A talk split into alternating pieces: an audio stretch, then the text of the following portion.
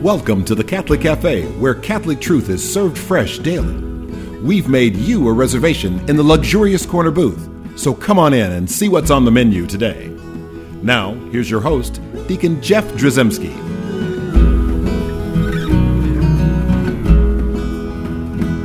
Greetings and welcome to the Catholic Cafe. I'm Deacon Jeff, sitting in the luxurious corner booth of the Catholic Cafe.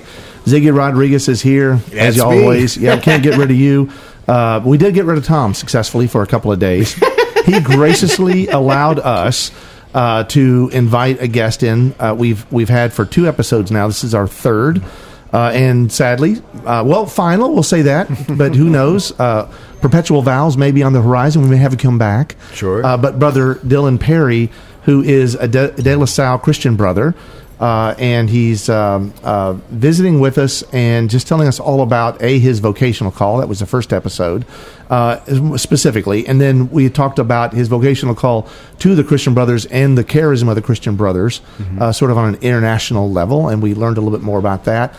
Uh, but then now we want to kind of focus on what you're doing specifically, uh, uh, Brother Dylan, with where you're on. You're a school principal. That's right. On the Blackfeet Reservation, uh, which is in northwest Montana, and I'm sure uh, in the audience out there, raise your hand if you've been to Blackfeet Reservation.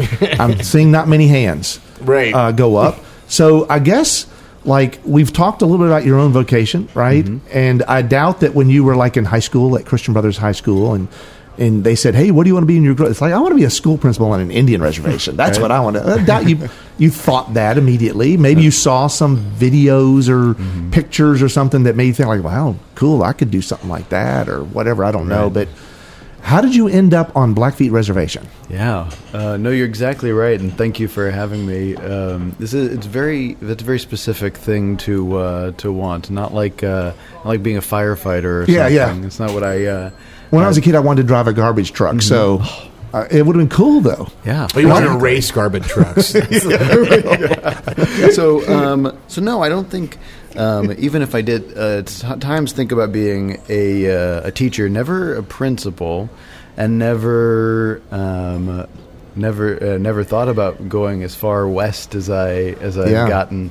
Um, and then beyond that, in on an Indian reservation, which is we don't always find ourselves on. True. So there's a number of a number of pieces I think that uh, that have led to to me now working um, uh, with the um, the Blackfeet people. Um, Now, is this are they part of a larger tribal network of some so kind? yeah, that's what's another interesting. So there, um, the Blackfeet uh, reservation is part. There's the Blackfoot Confederacy. Uh, it's the four. Uh, there's four bands, three of which are, are in Alberta, Canada. Oh, okay. Um, so most of the uh, the history and the uh, the culture are housed in. Um, at universities and things in, in Canada. Right. Um, and so not only we're dealing with people who have not been removed from their land, this is still their um, their ancestral homeland, but uh, rather than the reservation system, kind of now it certainly did cause some trauma.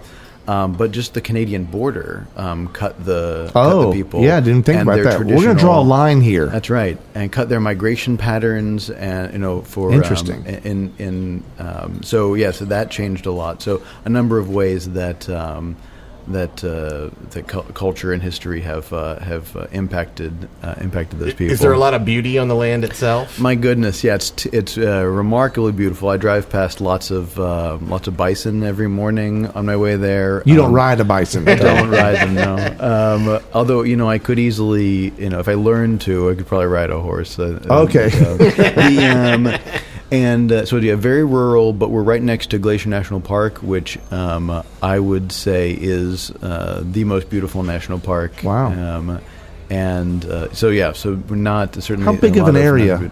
This oh, is goodness. I'm. I don't not specific, but we're talking about. Yeah. it's more than a couple of miles. It is. It's pretty big. It's one. I think it's one of the largest geographic um, re- res- reservations on, in the country. Um, so large property, and our school is right in the middle. Um, and um, so we, we only you know, there's there's five or no so I think I think ten thousand um, members of the Blackfeet tribe. Um, but we're just doing our little part, uh, teaching about 65 students at a time uh, Yeah. at our little um, little school next to the parish um, that was it's only been around for about 20 years. Um, so um, so I think a couple things to touch on: how the school ended up being there, how I ended up being there. Uh, a number of things that uh, it's all relatively recent. But before you get into that, Mm-hmm. there's a but there's an interesting thing about the history of this particular reservation. Mm. A lot of people I didn't know any of this until you shared this with me. And a lot of people don't realize that when the United States government started you know, assigning reservations, creating reservations, they would actually assign religious denominations Mm-hmm. To the various reservations and Yeah, there was probably a government office, Right. You know, where they would just it's like we're just going to make you all you're associated with this religious and, denomination. and, and so they decided to say that the Blackfeet would be Methodist. I think Is so, that yeah. correct? And then what? How did the Blackfeet tribe respond at that point? And so, no, there are some. There's still a Methodist presence on, on the reservation, but the uh, the Jesuits had come were the first Europeans to uh, to interact with the Blackfeet um, in the early 1800s. Um, in addition to maybe some Canadian fur trappers, and so they had been intera- had been interacted with Jesuit so much so that the word for Jesuit in Blackfeet, uh, or the word for Catholic in Blackfeet, translates to black robe. Oh, uh, to interesting. the- and so a friend of mine who's an expert in the language, and I wear a long black habit as well, and said I never knew why that was the word until I saw you. Um, so um, That's cool. That's a cool. cultural So they so they were like, hey, we're we already got an association with the Exactly. Jesuits. No, we're already- we're, we're already Catholic. Catholic, yeah. yeah, That's kinda pretty cool. And there, yeah, there's a strong Catholic presence um, in the on the reservation, and a, and a pretty strong. I think if you're a Christian or if you're practicing Christianity, um, then you're uh, very likely Catholic. And there's a um, a lot of um, overlap in traditional practice. Um, and the and Catholic practice, um, a lot of things, Now, ways in which they. I would together. imagine I, I'm not an expert uh, on uh, the American Indian and the experience, uh, but I'm also not oblivious to Mm-hmm. some bits of history and things like that. And I would imagine that the Blackfeet Reservation, like many of the different, all the varying different kinds of uh, um, life of, of the Indian experience. You know, there's a, there's a lot of poverty, there's a lot of struggle, there's a lot of strife in those Mm-hmm. Definitely. communities. Is that is that like is that the same is, thing that's in. Blackfeet? Um, uh, yeah, we have um, uh, a lot of a high, very high uh, rates of um, fentanyl use and overdose. Mm. Um, that I think is a carryover from some alcohol issues Yeah. uh, previously. Very high rates of suicide, um, especially among the youth. Poverty Um, is that yeah, fairly uh, fairly impoverished? Yeah. Um, uh, those that's also I think just general. It's very rural Right. where we are, um, and a lot of ranchers and ranch land and that kind of thing. And so you know, kind of looks big and empty in general. Um, so. Um, I'm not sure about specific rates of, of poverty and things like that. but the point is, it's a it's a place of- where there's a need for ministry. Definitely a lot of trauma, and that we hold to be. Um, we recently re- rewrote our um, our mission statement, and, and working to heal the traumas. Um, we're working with our um, our our constituents um, to understand how to heal trauma um, and to find their own power for our students is is really important, especially as a, a ministry of the Catholic Church to recognize and be a part of the traumas that the church itself was a part of. Um, now we're um, in that way uh, somewhat immune from some of those things because our school is only 20 years old. Right. Um, but my community, the the four brothers that I live with, um, are um, li- live on an old, the old uh, Jesuit uh, land that was a boarding school and um, and has some of that history um, to it that um, that we still are identified with, uh, whether we you know whether our order was a part of it or not. Right, and that can Um, be problematic, mm-hmm. I would imagine. Definitely, definitely. So there's a, there's a fair bit. It's a of complicated mistrust. history, It is very a complicated complicated. history, and so our school um, was started out of the Cursillo movement, Mm-hmm. um, which was very big on the reservation. I think because you know, uh, I did not. I mean, I've been involved in Cursillo for Mm-hmm. uh, most of my uh, adult Catholic life, and it's like it's interesting. I didn't know that. De Colores. right? Yes. So the um, so the folks who were really involved with Cursillo, I think in the uh, in the '80s, were saying we need a school um, as part of because they were. Um, I think the uh, the Cursillo movement there was um, was helping to heal some of these traumas. And the pre the pastor at the time, Father Ed Kohler, um, had known our brothers from Guatemala. Now, two of the brothers that I currently, the, our president, the president of our school, um, ministered for, for a long time in Guatemala as well. Um, I don't think I'm not sure if they knew each other, but uh, so he knew our brothers from Guatemala, and um, petitioned the, uh, the the brothers of the Midwest to uh, to start a school for ten years before we finally Wow. uh, was writing letters and asking, and we weren't sure that we could. Uh, we had no ministries near there. The closest school. I think. Well, the it would be in the California province. We have schools in in Oregon and Washington State, um, and but not nowhere near uh, nowhere in Montana or anything. Right.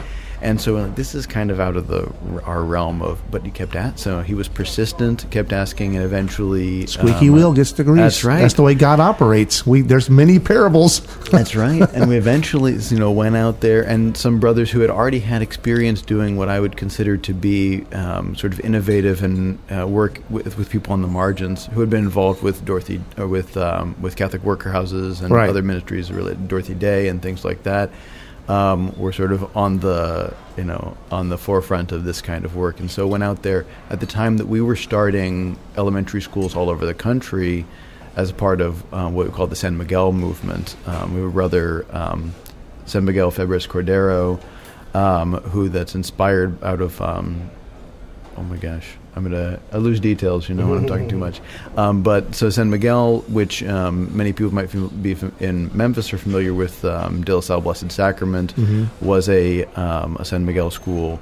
Um, but we start these uh, non-tuition driven schools um, in um, in impoverished areas or high needs areas that um, uh, you know, is work, working um, their extended hours. So we have our students from 7:30 to 4:30, um, and do a lot of work to help catch them up with uh, with you know academically, socially, emotionally, all kinds of things like that. Um, to let we get extra time with them.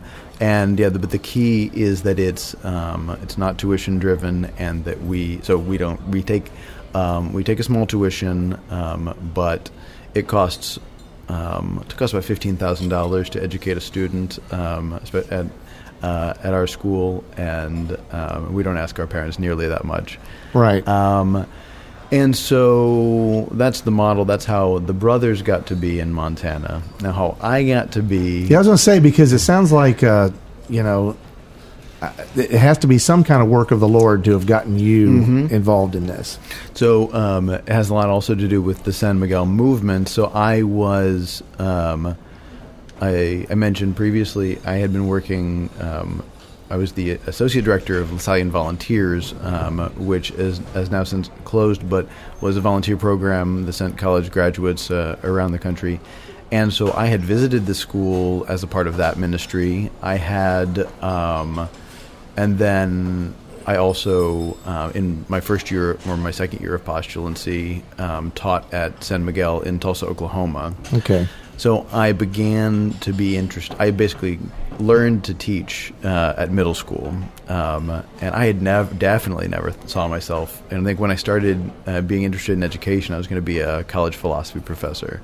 I that's I knew that's the level and the the subject. They don't teach philosophy in middle school, Yeah. uh, explicitly at least.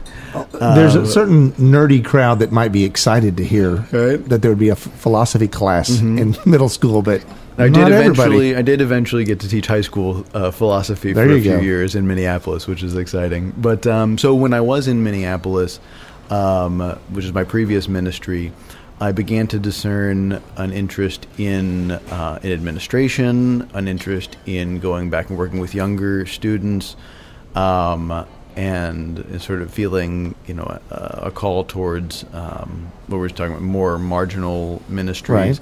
especially with some of the international conversations that I've been a part of that are talking about how that's the work um, um, of our of our charism. And so, um, the beauty of religious vows is that you got someone else looking out for you. You have superiors who are uh, helping you with this discernment. So, um, my uh, we call him a brother visitor. Uh, with the- some call provincial superior. Um, I like we have a very it's a very uh, relational word. It means our, Yeah. our superior is just someone who comes and visits you. Your boss. That's right. And so he, um, we were we were sitting, um, you know, in a setting like this in a in a cafe, and and he says, um, "I got a crazy idea, Dylan. How about, you know, they haven't had, uh, they need a principal out in uh, out in Montana, and." You know, I would have expect a year before. I might have expected my heart to sink and my, you know, stomach to do uh, backflips, and uh, without knowing really what that meant or what was expected of me or anything, that doesn't sound that crazy. Um, and so obviously it took some time. So to- obviously to there were seeds that had been planted that had started to germinate. Exactly, exactly. Now, yeah. So then there's that's the the professional side of it, and I was interested in. Um, but while I was in um, in uh, Tulsa working in middle school, um, I had the opportunity to sort of practice some middle school administration. There's some some needs that um, that popped up, and and I was able to fill in. Um, so there's some of that, as well as uh, being in a place that school was um, was entirely ministering to Hispanic uh, students. So let's let's let's talk about that. I mean, you, you find yourself here in this school, and really, what I think people who are listening right now are going like, "Okay, I get it. You got there. That's all interesting." But what's most interesting is like, what is it like? Because we Yeah. don't have a ready uh, example of what it's like to be on an Indian reservation. And you're saying that's a Yeah, good point. Is it a Hispanic culture? No, no. So With- sorry. So the um, Are they, are they the- steeped in indigenous culture and Blackfeet culture? there on the relatively um, yeah so this what and i think a lot of our experience is more in southwestern uh, indigenous culture which is more more hispanic you know we're um, 20 minutes from the canadian border Yeah. so um, you know our kids are very canadian in their uh, Interesting. in their, their I don't even know what that means though, because you know that's far from me as well. It's cowboy culture. I mean, Okay. Al, um, Alberta is the I think the Texas of, of Canada. is it Um, uh, in the predominant language on the reservation? So um, w- there's a lot of work being done, and we're currently do, uh, doing to reclaim um, the Blackfeet language, um, but there are very few fluent speakers. Okay. Um, so English is predominant, um, although um, in education terms, uh, not a lot of academic English being spoken. So it's all very. Um, Interesting. so the, the liter- but then I would imagine there's literacy rates and there are going to be there are going to be some uh, some cultural words like that Mm-hmm. Yeah. that they would bring in. Um, yeah, a little bit. I mean, uh, so the word for the word for hello in uh, in Blackfeet is oki. Okay. Um, so you see a Oki. lot. Um, so exactly. So then you get that a bit um, for you know just uh, general uh, um, uh, greetings and, and some of those things. But yeah, so few people, unfortunately, um, speak the language that is not not incorporated very well. But culturally, there's a lot of um, a lot of things that are. Um, that sort of work in, but it, it's just, I mean it's very rural um, and very cowboy culture. So, So- so a lot of you- rodeos and powwows and Is and part of what you do to are, are you are you guys uh, as Christian brothers is one of your side gigs, charisms, missions there? Is Mm-hmm. it to help them rebuild and reclaim their culture and Not explicitly, but it is more part of the the, the mission of the school, um, and and so we do have a we have a full time uh, Native Studies coordinator who's Oh, okay. working on on that kind of outreach and, and building programs, and that's you know it's a lot of general missionary kinds of stuff, building relationships with with elders. Um, to, to understand the uh, the culture, and this is definitely a challenge to be in some ways to help to impart um, cultural knowledge that you're not a part of. You know, so I have a lot of experience with doing that with Catholicism with people who maybe aren't as interested. Right. But, but some it's the opposite um, with some of this stuff where they're very interested, but I don't know a lot about. I'm not an expert, um, and so I think that's a really beautiful experience, actually, of of being uh, certainly being among the minority in an area. yeah. Um, well, this is where you see education as an exchange. exactly. right versus uh, like a top down kind of we're gonna we're, we're implanting Mm-hmm. knowledge upon you but there's more uh, of an exchange of things That's Uh, right. and that happens in the world everywhere. And you know, it's it's all about what you're talking about community and relationship. Exactly. So building that, and, and you're right. The the exchange. Um, our Native Studies coordinator uh, talks a lot about um, about things being reciprocal, um, and so being explicit about how the this relationship is reciprocal between the church and the tribe, and and how we are uh, working together for the betterment of, of our young people. Yeah. Speaking of the young people, tell me about the kids. Oh, my I mean, What is that? What is that like? Um, well, they're wonderful, um, and I yeah, I don't know. I'm, I'm picturing lots of kids, and it's all just washing over me. Um, so um, the, I would say, I mean, it's diff- it's challenging. Um, mostly, in my case, I would say um, the the working in a rural school, um, it's hard to find opportunities for. Right. You know, it's not like even even in like inner city education, you can go to a museum, they can do a museum or um, different things like that. So in a rural place um, where we'd have to drive a whole day to get to Right. something like that, um, it's hard to provide some of those opportunities, um, which is is a distinct challenge for us.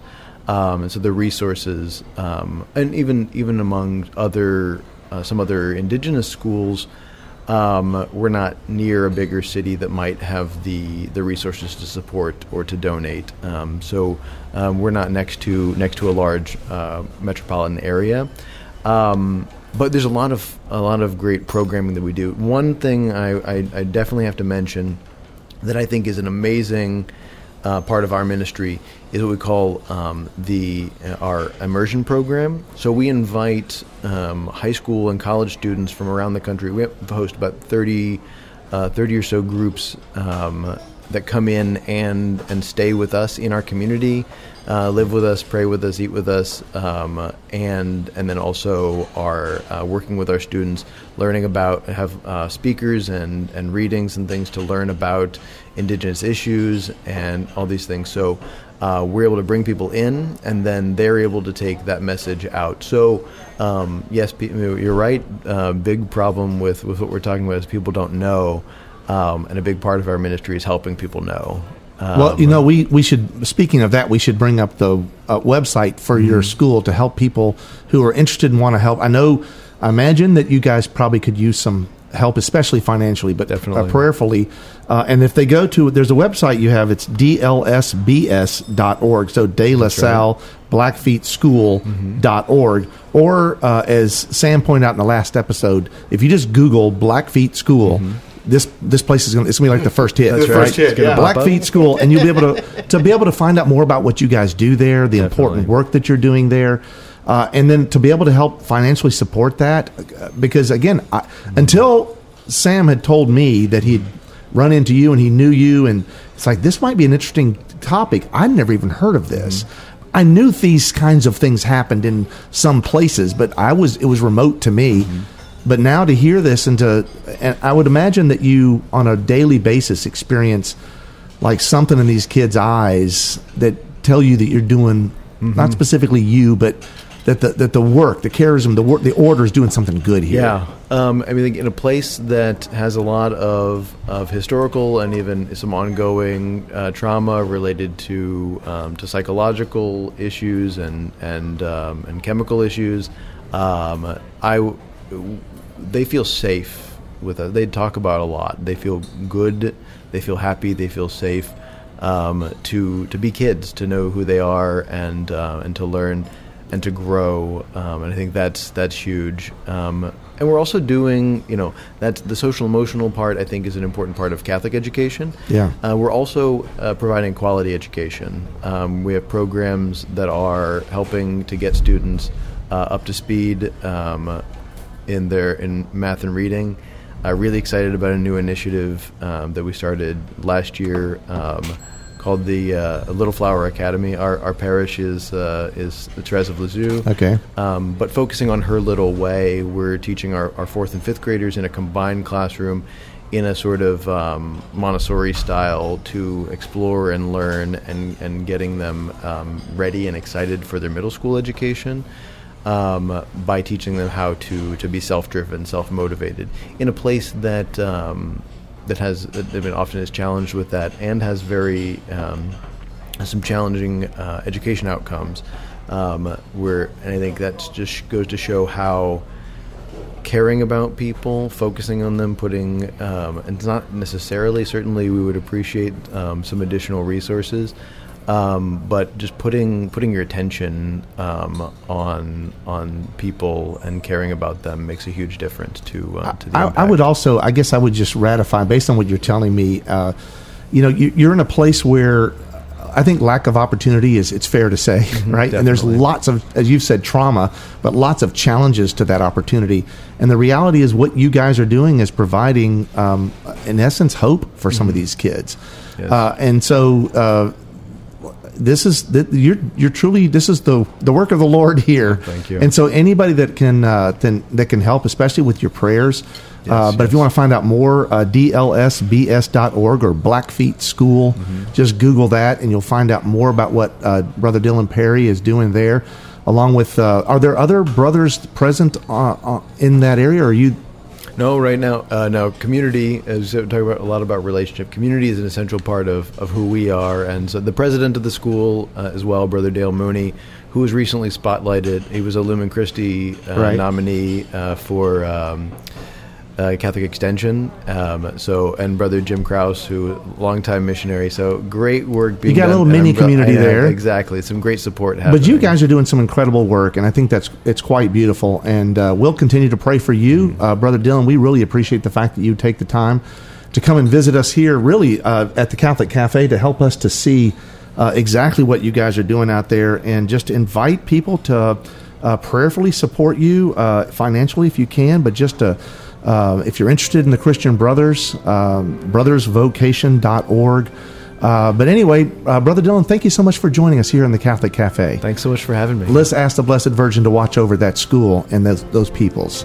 Hail Mary, full of grace, the Lord is with thee. Blessed art thou among women, and blessed is the fruit of thy womb, Jesus.